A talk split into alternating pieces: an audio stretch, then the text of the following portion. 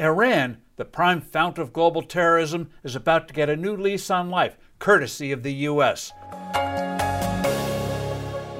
Hello, I'm Steve Forbes, and this is What's Ahead, where you get the insights you need to better navigate this turbulent world.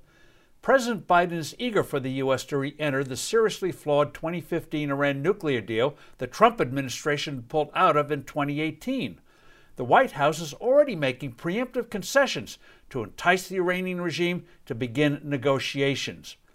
The new administration is truly making a bloody mistake. Iran is the world's foremost supporter of terrorism.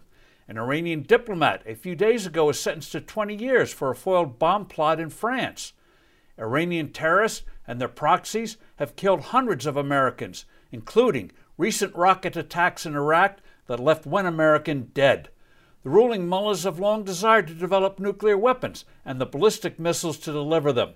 Before 2015, increasingly serious sanctions had been applied against Iran. They were damaging an economy already suffering from low oil prices and gross mismanagement, including rampant corruption among ruling officials and their families. Conditions were ripe to force Iran to drop its nuclear ambitions, curb its terrorist activities, and cease its moves to become de facto ruler over much of the oil rich Middle East. Instead, the U.S. and other parties to the deal put Iran on a long term glide path to achieve its nuclear goals. Proponents of the scheme said Iran's efforts to build the bomb would be slowed, that over the life of the deal, Iran might well become a better behaving state. Utterly delusional. Among the agreement's major flaws were not allowing international inspectors unannounced, unimpeded access to any facility, any time, anywhere in Iran. Another was not halting Iran's development of ballistic missiles capable of delivering nuclear warheads.